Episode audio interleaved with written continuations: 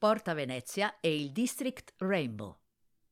A prendersi la scena è la sponda opposta di Porta Venezia, quella di via Melzo e delle vie Spallanzani, Sirtori e Lambro, che le fanno da cornice. Porzione di Porta Venezia, quella appena fuori porta, diventata ufficialmente il District Rainbow di Milano colorata di giorno, spettinata di notte e abitata da chi desidera vivere all'esterno dell'ipercentro, ma senza allontanarsi troppo.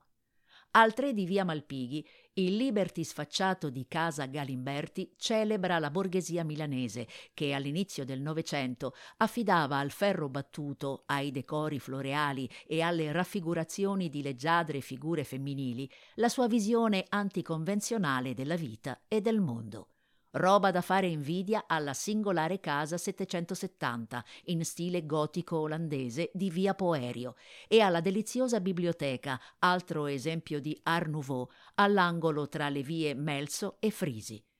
Con la sua eleganza informale e insieme glam, il vicino Hotel Sheraton Diana Majestic continua ad ospitare la liturgia laica dell'aperitivo – al centro del giardino la statua di Diana, contornata da un minuscolo specchio d'acqua, evoca la prima piscina pubblica aperta a Milano nel lontano 1842 e diventa l'allegoria di una città che ha sempre visto in Porta Venezia una zona di disimpegno, un laboratorio di integrazione e una scuola di umanità.